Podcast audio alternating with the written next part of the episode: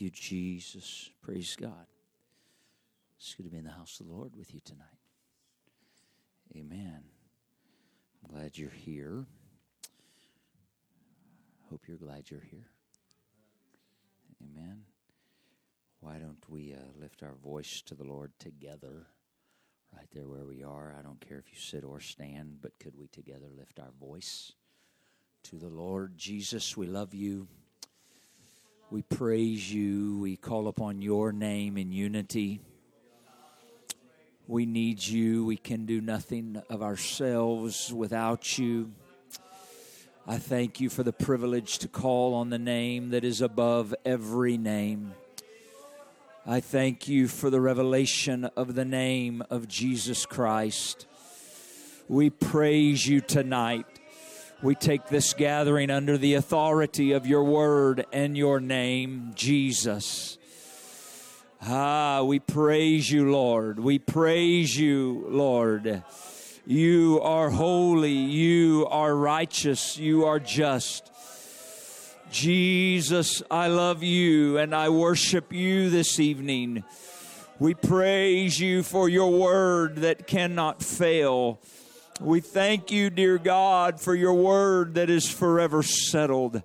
I pray the ministry of your spirit to every life that would gather here this evening, those that would tune in online, the ministry of your spirit and your word according to your desire. In the name of Jesus, I pray an anointing upon our ears to hear, an anointing upon our mind tonight, an anointing upon our spirit in the name of Jesus Christ. We worship you, Lord God Almighty. You are worthy of our worship. You are worthy of praise.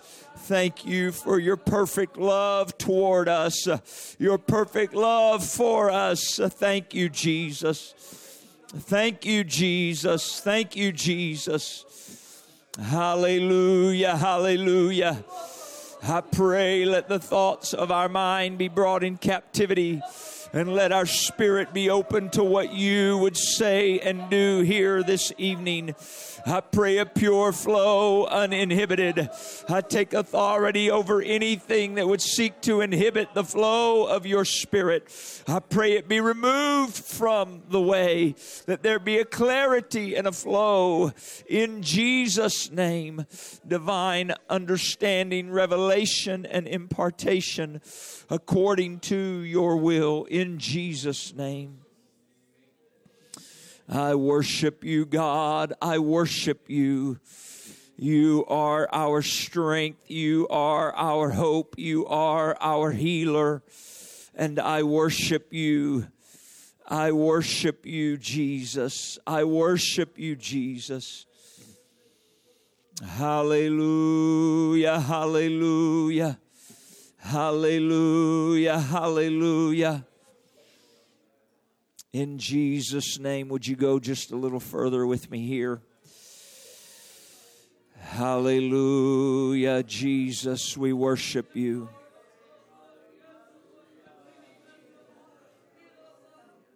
Mm.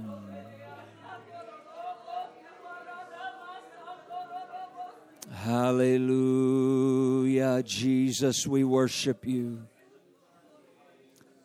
I pray the opening of understanding, the receiving of that which you would speak. Yes, Lord. Yes, Lord. Yes, Lord. We worship you. We worship you in spirit and in truth.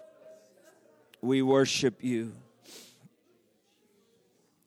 Hallelujah. Praise your holy name. Praise your holy name, the name of Jesus. The name of Jesus. Hallelujah, hallelujah. Hirabaye kotoroboshi arabate yobokoyi arabashi. Ilabate yororobokoyi arabashi tatalabakahaye. Ilobosi andaye ki anana maye lororubiataha. I love you and I worship you. It is your spirit that ministers. It is your spirit that ministers. You know the frame of each one. You know the need of each one. We minister to you, Lord. We worship you, Lord. Hiralamandeye kiararamayo rialamasataye araramahai.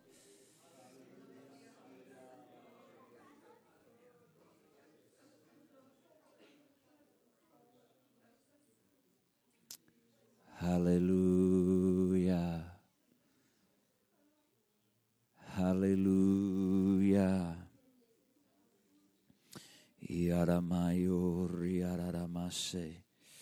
Praise God. Why don't you take a minute, get up from where you are, greet somebody tonight. That would be good. Stretch your legs just a bit longer.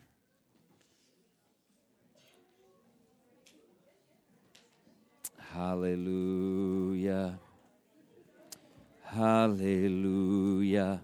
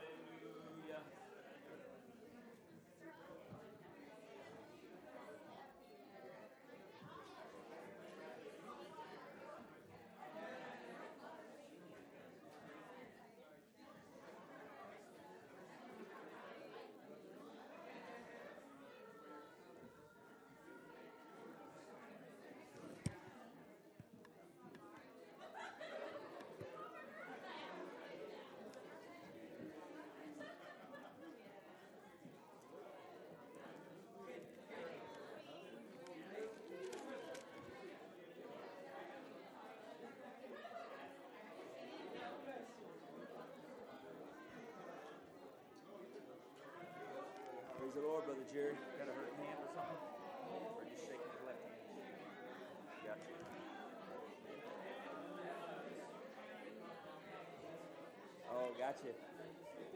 Ah, gotcha, gotcha. Very good. You doing okay? Good.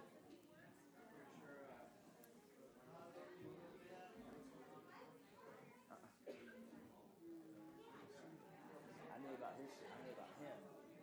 Yeah, him and I talked about him and his role, but I haven't talked to him otherwise. Hallelujah. Praise the Lord. Praise the Lord. It's good to see you tonight. I'm glad to be here. What a privilege to be in the house of the Lord. Amen. Praise God. Uh, when I've had a long day, and uh, I've had one of those today, when I've had a long day, I mean this with all my heart. This is where I'd rather be than anywhere else. There's something about coming into His presence with the people of God.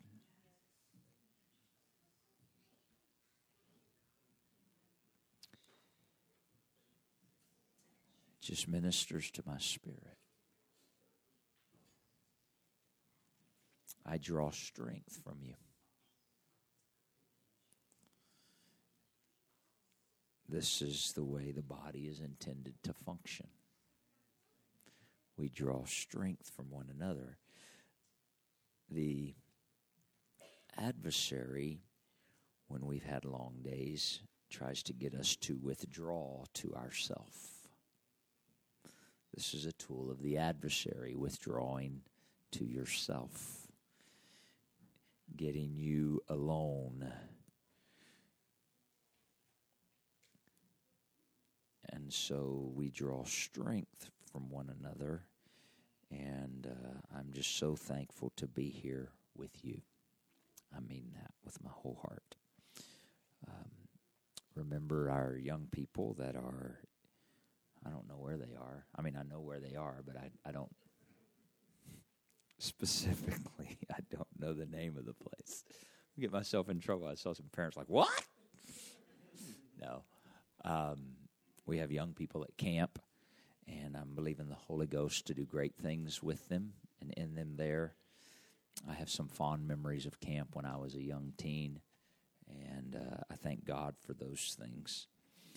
And uh, I'm glad that we have young people there. Amen. So remember them in prayer. Hold them up. I uh, I'd like us to go in the Word of God tonight to the book of Acts.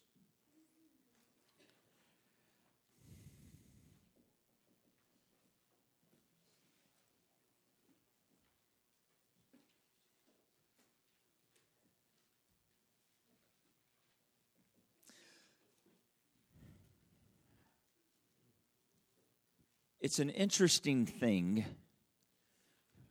identity. Um, the Bible says that except a grain of wheat or corn of wheat fall into the ground and die, that it abides alone. But if it dies, it will bring forth fruit. And uh, you've heard us talk briefly before about the making of bread and how bread starts with grains of wheat. Um, but once you get a loaf of bread, the individual grains of wheat are no longer identifiable because they have been taken, they have been threshed, they have been sifted, they have been winnowed, they have been ground, right? They have then been mixed with oil, then they have been put in the fire, and then it comes out as bread. And so the individual identity of the grain of wheat is lost through the process. You with me? We Jesus Jesus took bread, right? On what we often call the is often called the last supper. I don't know why it's called that I guess because the last time he's recorded of eating with them. I guess that's why, right? Why they don't call it the last Passover, but anyway, um, the Last Supper, he he took bread and he broke it and he said, "This is my body." And so we know as the church, we are the body of Jesus Christ. And we are made up of individual parts and there's a process that is necessary in us being knit together to become bread. It requires the losing of our identity. Um, now, I don't think the Lord wants us to all be robotic, obviously, or cookie cutters any more than He wants my hand to look like my neck. Okay, these are different parts.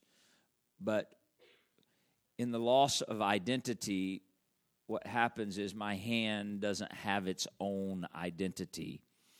It's identified by the fact that it is part of my body as a whole. Does that make sense? Identity is an interesting thing. I have I've watched individuals in my lifetime come into the body of Christ um, with a certain identity that they brought with them. It was an identity uh, that they had before Christ. And I watched as they repented of their sins, were filled with the Spirit, were baptized in the name of Jesus Christ, and their identity began to change. And it was a work of the Spirit of God. I've also watched where those have come and repented and been baptized in His name, been filled with His Spirit, but they struggled to release their old identity. because their identity defined them. Um, some of you have heard Brother John Stone talk about the fact that he was all he'd ever known his whole life before he came to the Lord was the rodeo. And that was his identity. And so, while he would not tell you as a general rule that there's anything wrong with the rodeo or going to the rodeo or even participating in the rodeo, for him, he had to sever that. Because his identity before Christ was so wrapped up in that, that to go back and continue to participate and fellowship with that group, it took him back to his old identity. Does that, is that am I making sense? Bear with me, we're going somewhere tonight. And so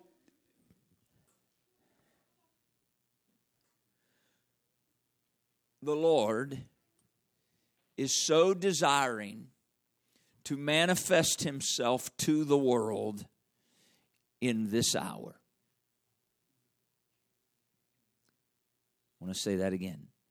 The Lord Jesus is so desiring to manifest himself to the world in this hour.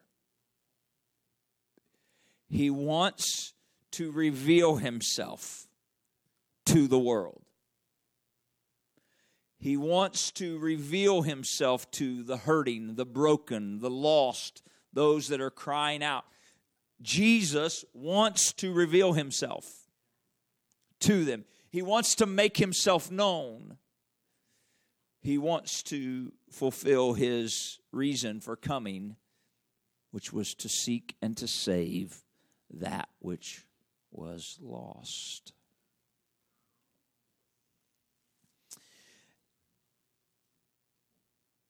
in order to do so,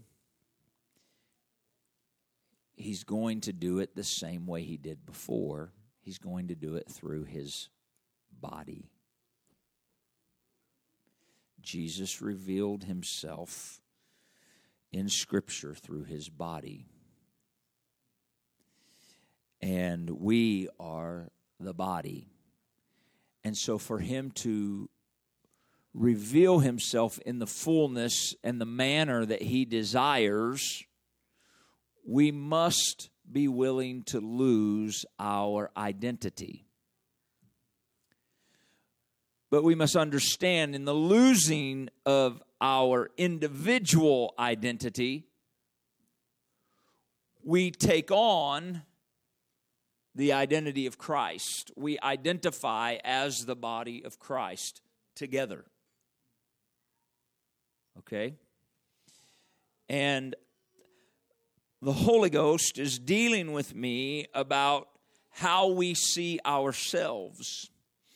And one of the reasons people struggle to let go of their old identity is because they don't have a clear view of how God views them once they've been washed in His blood and filled with His Spirit. Once we get a revelation of how He sees us, we have no interest in our old identity.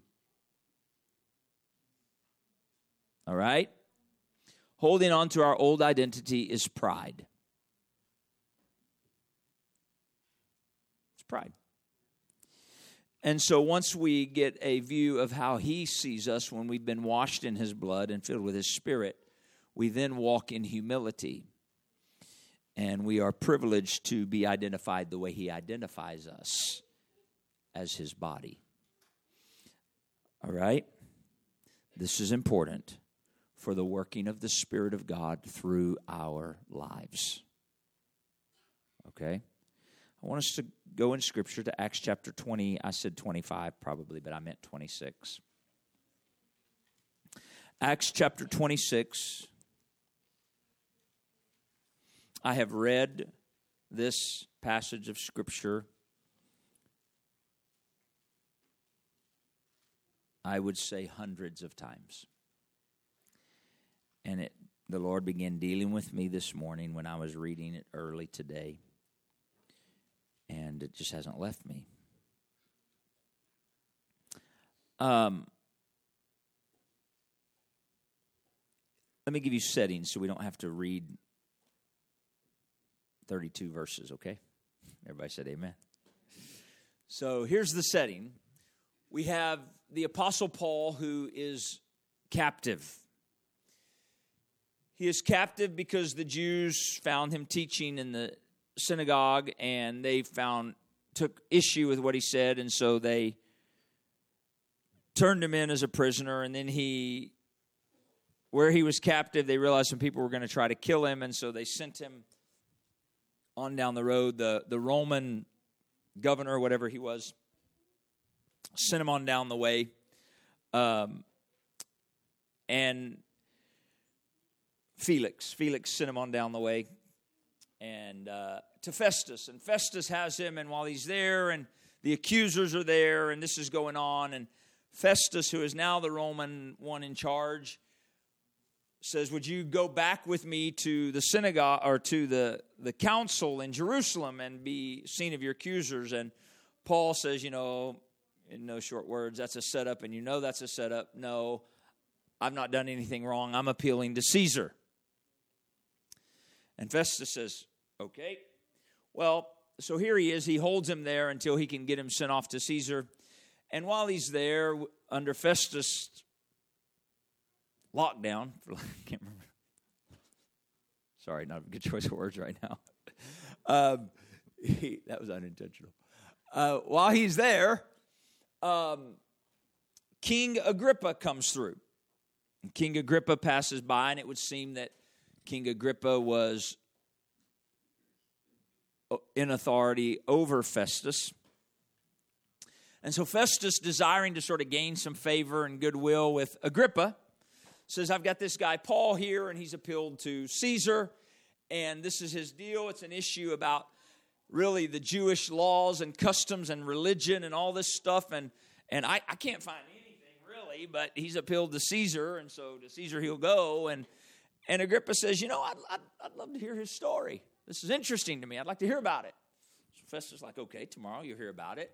And so we are now, tomorrow, if you will, and Agrippa and Bernice, his wife, King Agrippa and Bernice, and Festus are there, and different ones of the council and they bring Paul out. He's in chains, he's a prisoner. They bring him out to hear his story. You with me? That's the setting. That's where we are. And so we're going to read here. Paul is declaring his story. And he tells them, I'm not reading all these verses, but he tells them you can ask, I lived a Pharisee of the Pharisees. I'm being judged for the hope of the promise made by God to our fathers of a coming Messiah. I believe he's come, and that's why I'm being judged. He came, he died, he rose again. This resurrection, I'm being called into question because I'm saying he resurrected, and these that are accusing me don't want to believe that Jesus was the Messiah. He's telling them all that. He's speaking of Christ. Then he says, let's, let's pick up at verse number nine. He's telling them his story. So you got this picture. He's standing there telling them the story, his testimony. Verse 9 I verily, or I truly thought with myself that I ought to do many things contrary to the name of Jesus of Nazareth, which thing I also did in Jerusalem.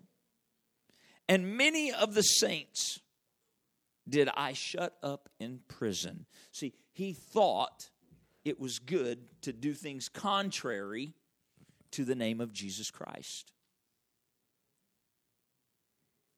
He's telling them where he was.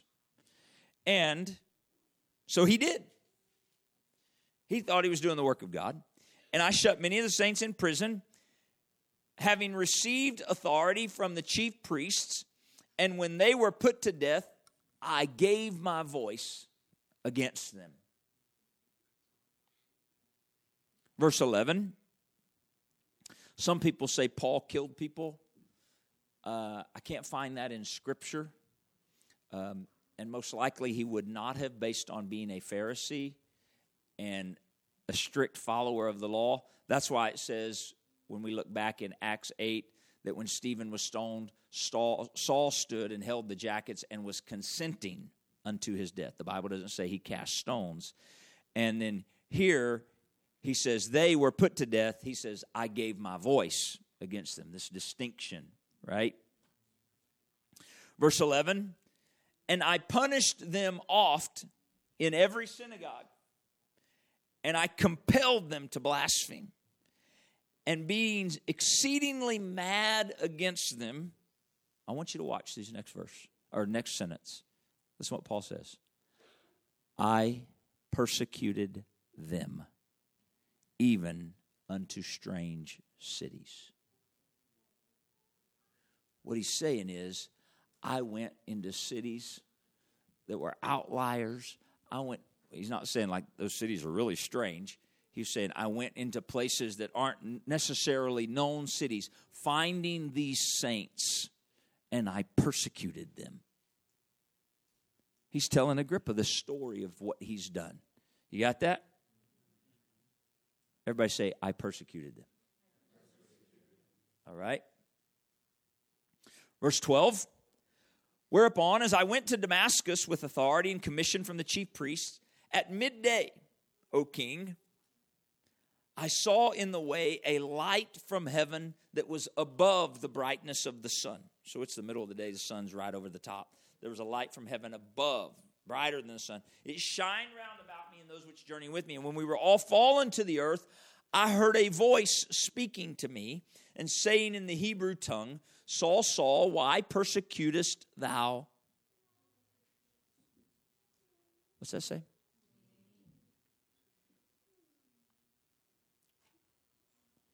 Saul, Saul, why are you persecuting me?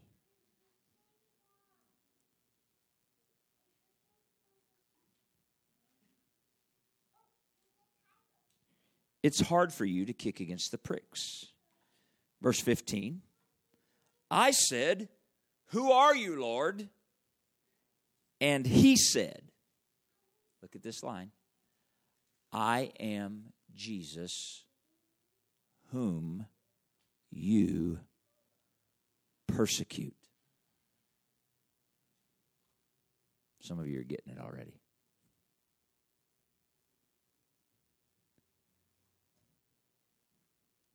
Paul said, I persecuted them, even unto strange cities.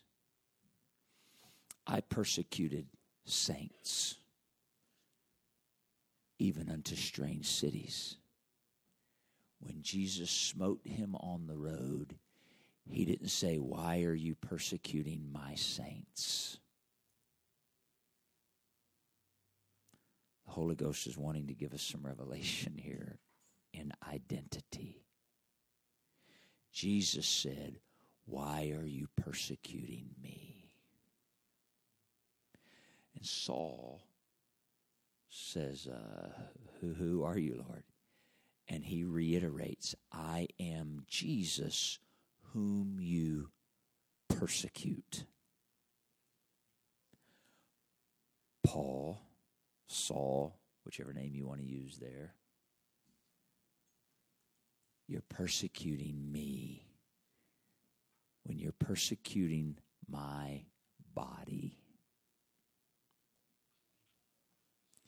You may identify them as a saint.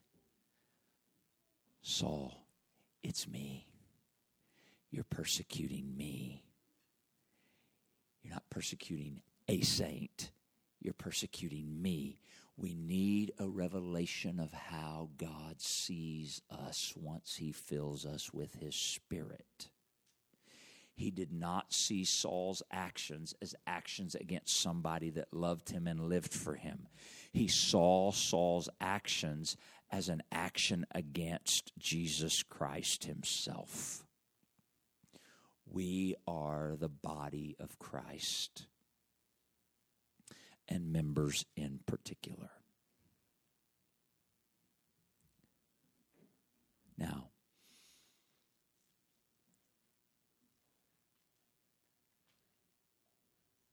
I want to say it a hundred ways. I'm not going to do that.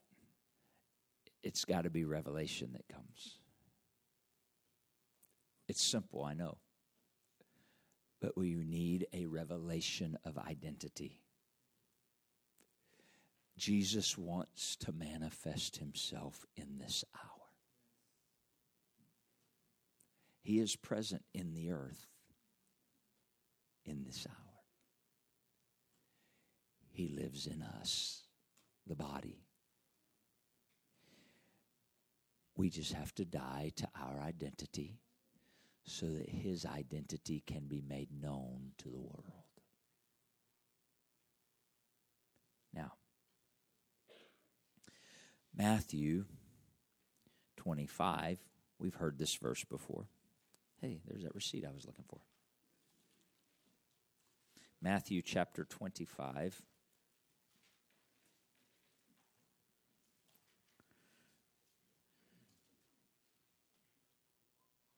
And verse 40.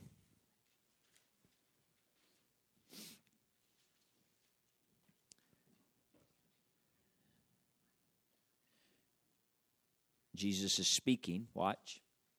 And the king, capital K, the king shall answer and say to them, Truly I say to you, inasmuch as you have done it unto one of the least of these my brethren, you have done it unto me.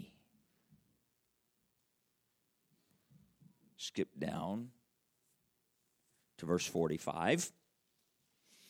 Then shall he answer them, saying, Verily I say unto you, inasmuch as you did it not to one of the least of these, my brethren is implied, you did it not to me.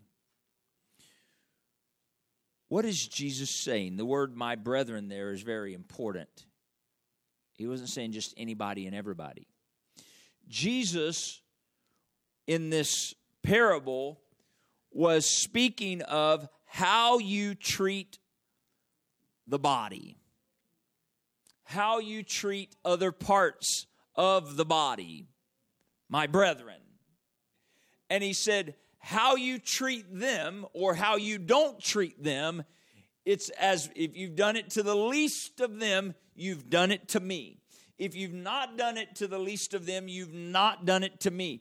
He doesn't see saints as these individual pieces all over the place. When he looks at you filled with his spirit, he says, You're my representation in the earth. When I see you, I see the body of Jesus Christ.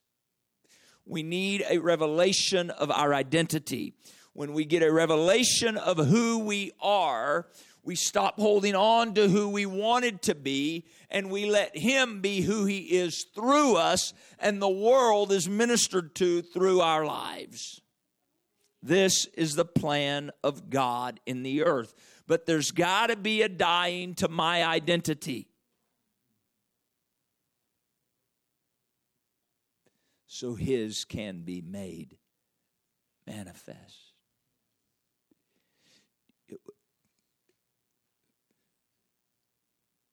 We need revelation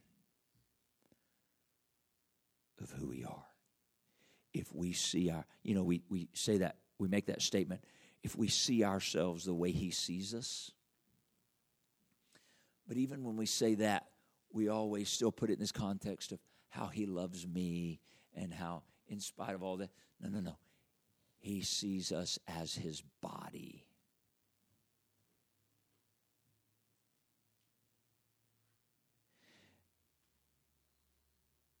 The scripture says, Beloved, now, everybody say now. When is that? Okay, good. We're on the same page. Beloved, now are we or ye, I can't remember which word it is there, the sons of God. It's in the book. It doesn't say, beloved, someday down the road, once the rapture takes place. No, no, no, no. Beloved, now are you the sons of God speaking of those that have been filled with the Spirit. And it doth not yet appear what we shall be. Okay? Now, you understand, I'm not making us individual Jesuses. You with me? But once we lose our identity and we let Him place us in the body as it pleases Him, we become the conduit, the body of Christ in the earth through which He manifests Himself. And that's how He sees us. And so when we get this under, when the Holy Ghost gives us this revelation and we see who we are and we identify the way He wants us to identify, then what happens is we don't question laying hands on the sick and them being recovered because we understand I am simply the conduit and I am a part of the body of Christ, and I would not think it strange or difficult or odd that the body of the Lord Jesus would lay hands on someone that's sick and they recover. As a matter of fact, I would expect that the Lord Jesus Christ would do that. But the challenge is with my faith, when I come and I pray for the sick, I'm praying in my identity. Are you with me? I, I'm believing you're getting, I'm, I'm, I'm feeling this in the Holy Ghost registering. So, but if I lose my identity and I just, I'm in the body. Now, watch.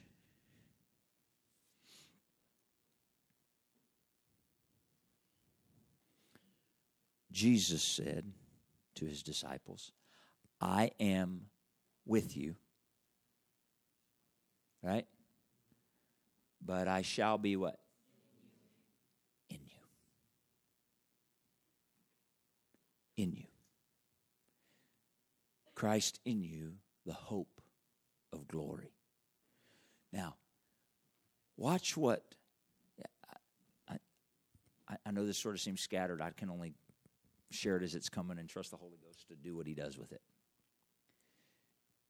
Do you see Jesus coming down to the Jordan? John the Baptist sees him. Behold, the Lamb of God that takes away the sin of the world. He baptizes him there to fulfill all righteousness. He comes up out of the water. John sees the Spirit like a dove descending on him and he hears a voice from heaven. Remember that? What did that voice say? This is my what? This is my beloved son in whom I am well pleased. He did not say with whom I am well pleased. He said, This is my beloved Son, in whom I am well pleased. What do we see and hear there? We see and hear how the Father feels and thinks about dwelling in the Son. You with me? He was pleased. What had Jesus done so far? What, what miracles had he performed up to this point? That's exactly right. None. He hadn't even went into the wilderness and been tempted yet. That was coming next. The Father said, I'm pleased in him. It wasn't based on his performance.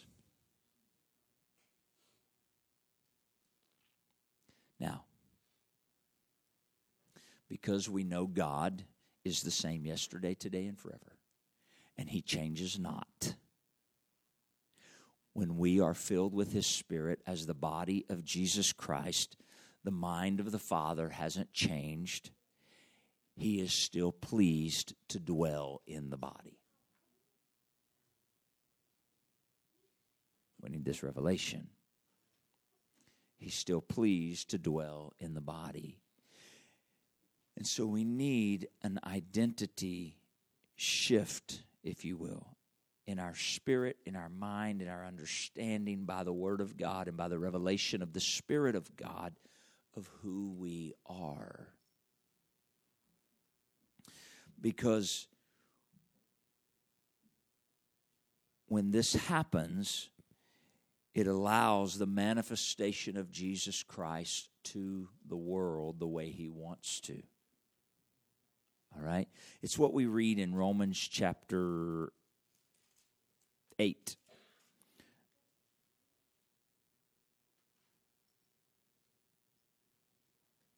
Yeah, Romans chapter 8. Verse 16.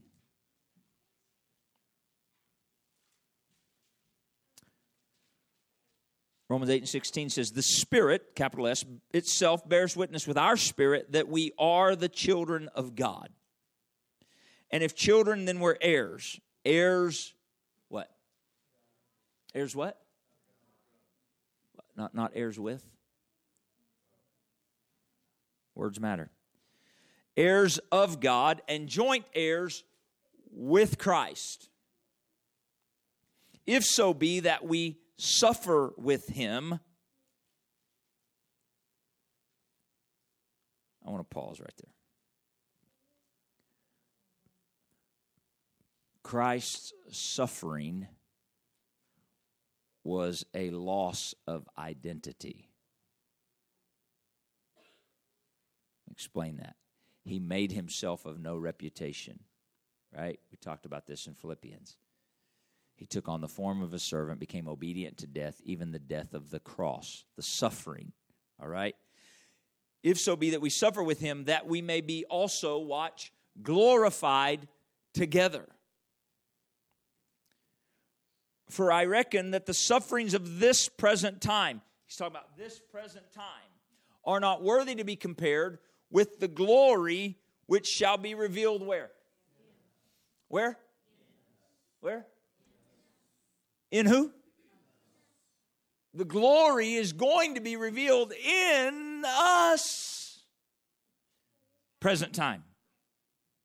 I reckon the sufferings of this present time are not worthy to be compared with the glory that will be revealed in us. Why? Verse 19. This is what we're talking about. For the earnest expectation of the creature or of creation waits. What is creation waiting for? It's waiting for the manifestation of the sons of God. He wants to manifest himself to the world. And he's going to manifest himself through the body of Jesus Christ. So we have to settle the identity issue. Watch verse 20. For the creature was made subject to vanity, not willingly but by reason of him who hath subjected the same in hope. Because the creature itself also shall be delivered from the bondage of corruption into the glorious liberty of the children of God. Now, stand with me if you would.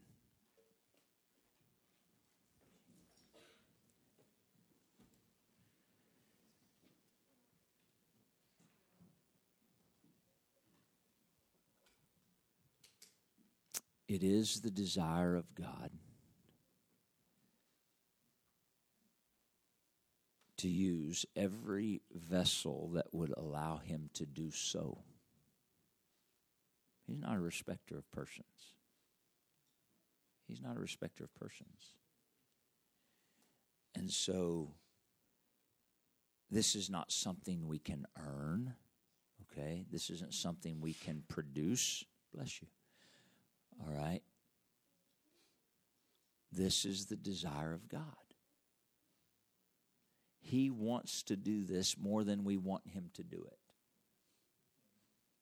Okay? He wants to do it. We read there in verse 19 the creation, that's the souls of men, they are waiting for it.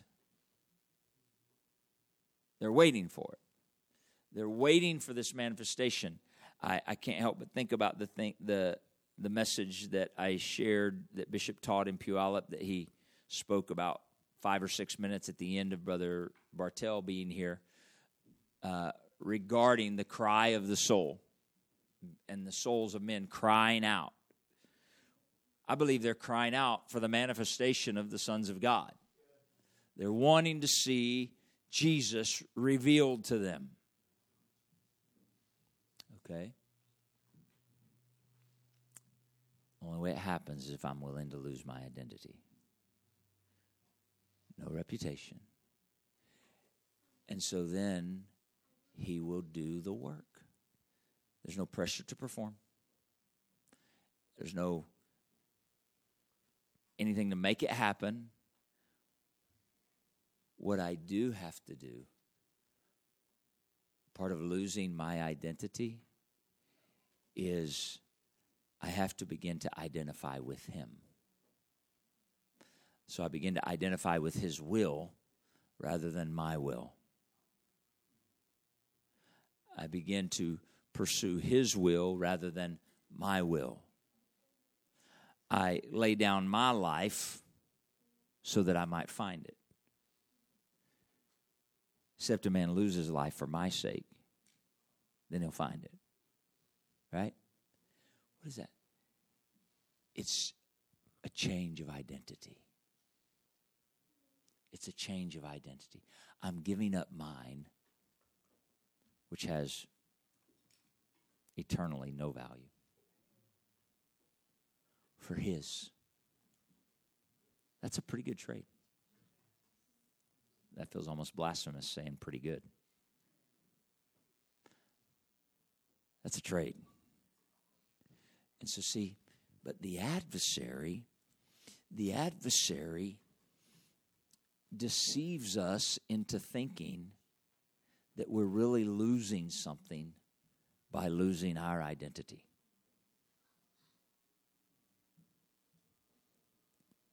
True? What will people say about me? What will people think? But this is who I am. But this is. Paul said, I count everything I've learned and am and was and did as dung. And I count it all at dung. This is the only thing that matters to me. I just want to know Christ. I want to know him in the fellowship of his suffering and in the power of his resurrection, being made conformable to his image. That's what Paul said. Read it. That's in Philippians 2. What was he saying? He's saying, I had done all that stuff that was giving me a reputation, that was giving me an identity, that was making people know who I was. I sat at the feet of Gamaliel. I had that on my resume. I had these little digits and letters after my name that gave me some credibility. I count all of that as dung. I'm giving up my identity. I'm writing off who I was. Why? I just want to know Christ and I want to fellowship his suffering. Look, if I'm going to know him, truly know him, I'm going to have to identify with what he went through. I'm going to have to identify. Anybody ever been falsely accused? It was probably the gift of God. Now you know what he felt like. Now, I don't know if you and I dealt with it the way he did, so we'll probably have to deal with it again if we didn't until we learn. What are we doing? We're learning to identify with Christ. It should not shock us. We're the body of Christ. He was despised and rejected of men, but we want to be accepted by everybody. You understand? I'm not trying to make enemies. He was despised and rejected of men. They esteemed him not. Is that in the book? But we want to be the body of Christ. We like all that. But then it's like, oh, hold on, hold on a minute. I don't like that part of the identity. Guess what? People are going to despise and reject you. The question is, am I going to respond the way he did? Or am I going to respond in my flesh? See, Peter said we are made partakers of his divine nature. And in order to identify with Christ, we have to go through things he went through. And so, what we as the body of Christ need to do, because I believe I'm talking to people that are saying, I want this. I want to walk the way he wants to walk. I, I, I want this. So, what we have to do is, as the, the Lord takes us through things, allows things to come in our life, these things that are like, man, this is not fun. It's not pun- we can't always go, oh, this is punishment. What did I do wrong? we really need to come to a place where we go, God, what's your purpose in this? What's your purpose in this? I, I was talking to someone today who was dealing with some accusations. Someone in another city, far, far away. Felt like Star Trek. Um, so, someone, not a galaxy, just a city far, far away. Um, and and they were dealing with accusation. And I know that they're a believer. Uh, I don't know where they are in their journey of faith, but I know they're a believer. And so I didn't quote scripture to them. Well, I did, but I didn't tell them I was quoting scripture to them. And I was like, you know what? There's got to be a purpose in this, or it couldn't happen. See, we, when we know who we are, when we settle the identity issue, our comments usually aren't, Why is this happening to me? At least not that way. It may be, God, God why is this happening? I want to understand your purpose in this, Lord. What are you doing? What is it that I need to identify with? What are you what are you bringing into my life that you're trying to shape? What are you trying to bring draw out of my life through this? What is your purpose in this situation? These are necessary things for the manifestation of the sons of God. Would you pray with me?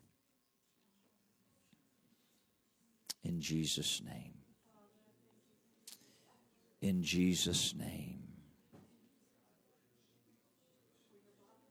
In Jesus' name. In Jesus' name. When He's chosen you, in this hour, the last hour, He has chosen you.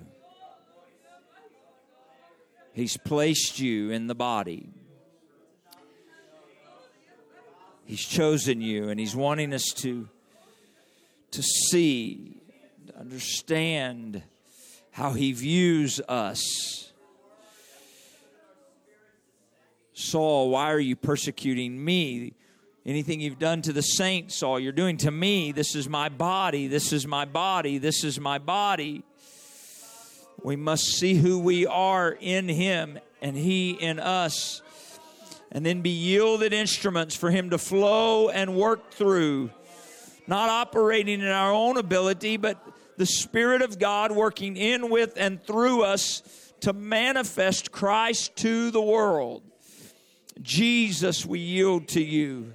Lead us by your word and by your spirit. Bring us revelation and understanding. Show us, Lord. We yield to you in Jesus' name. In Jesus' name. We trust in you, Father. We trust in you, Father. It's you that does the work. It's you that does the work. It's you that does the work. It's you that does the work. Show us, Father. Lead us, Father. Instruct us, Father. Open our understanding, I pray. Divine revelation. In Jesus' name in Jesus' name. In Jesus' name, here we are.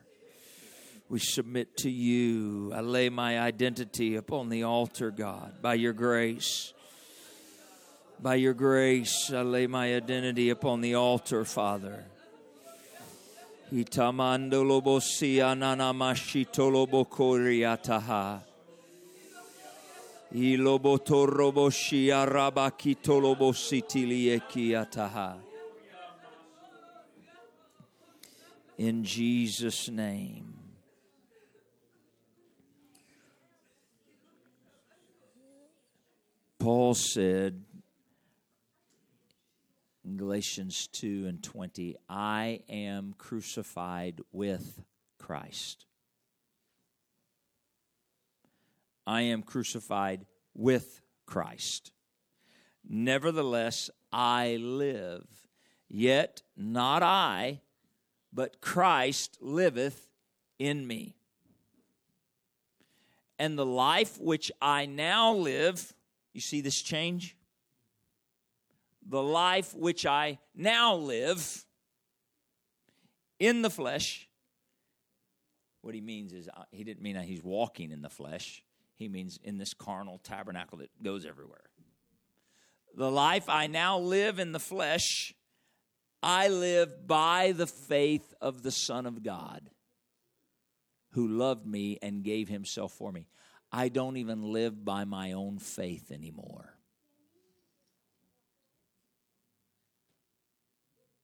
That's what he said. I don't live, it's Christ living in me. And the life that I'm now living, I'm not even living by my own faith. I'm living by the Son of God's faith. He had so identified with Christ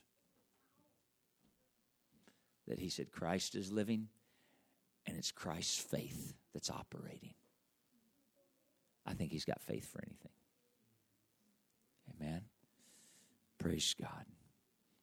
Thank you for walking through the Word with me. Let the Holy Ghost lead us in this. All right? Would you, in these days ahead, be prayerful regarding His identity in us, Christ living in us. He'll manifest himself through you. Amen. God bless you. Before I forget, I have an announcement. Please mark your calendar if you are interested. This is not a required thing. I am asking you if you are a hyph, what we call hyphen group, uh, which is 36 or under and single. Oh, yeah, 18 to 36. Sorry. Like five year olds, too? No. We'll leave that to mom and dad. Um,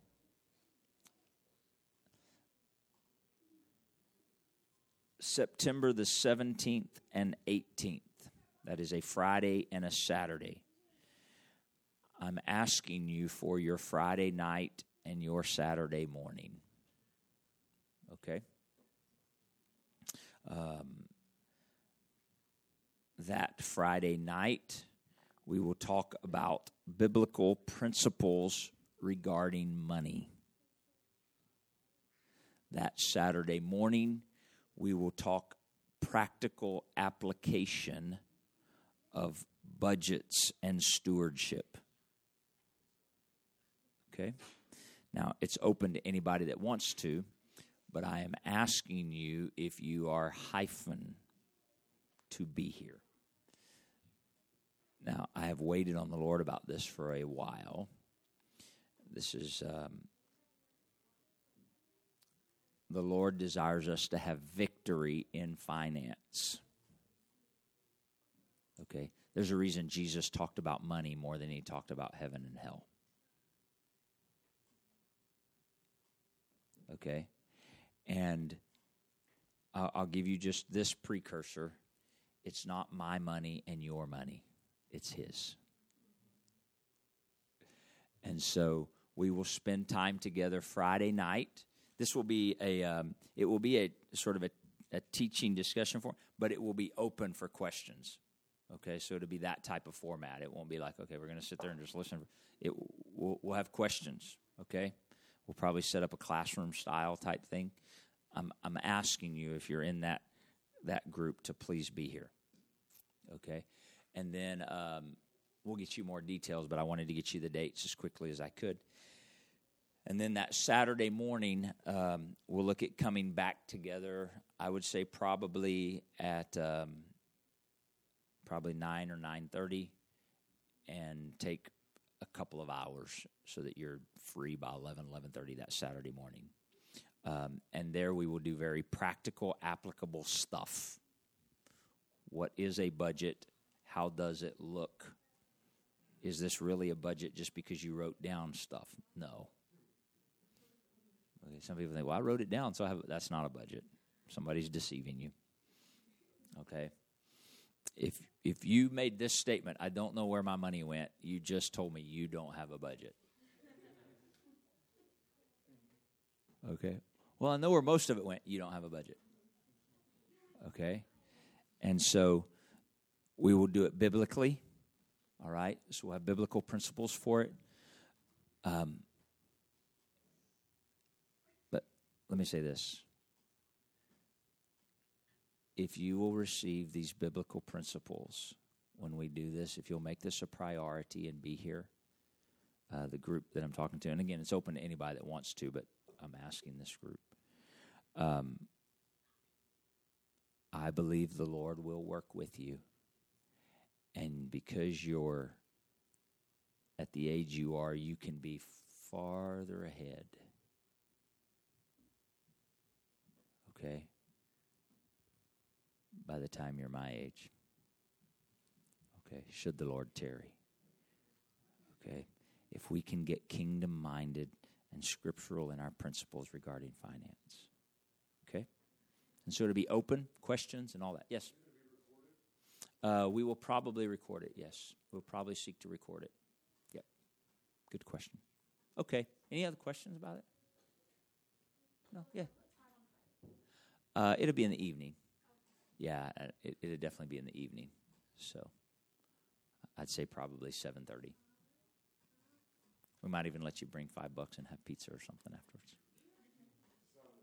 So yeah, yeah. That's, if it's in your budget, so we'll see. All right, thank you. Please make a note of that. Again, if it's open to everybody, but I'm asking you, I'm asking you, young people, please hear me. I'm asking you if, if you say I'm your elder pastor, I'm asking you to make that a priority and be here, plan to be here that Friday night and that Saturday. Okay? It's that important to me. Thank you. God bless you.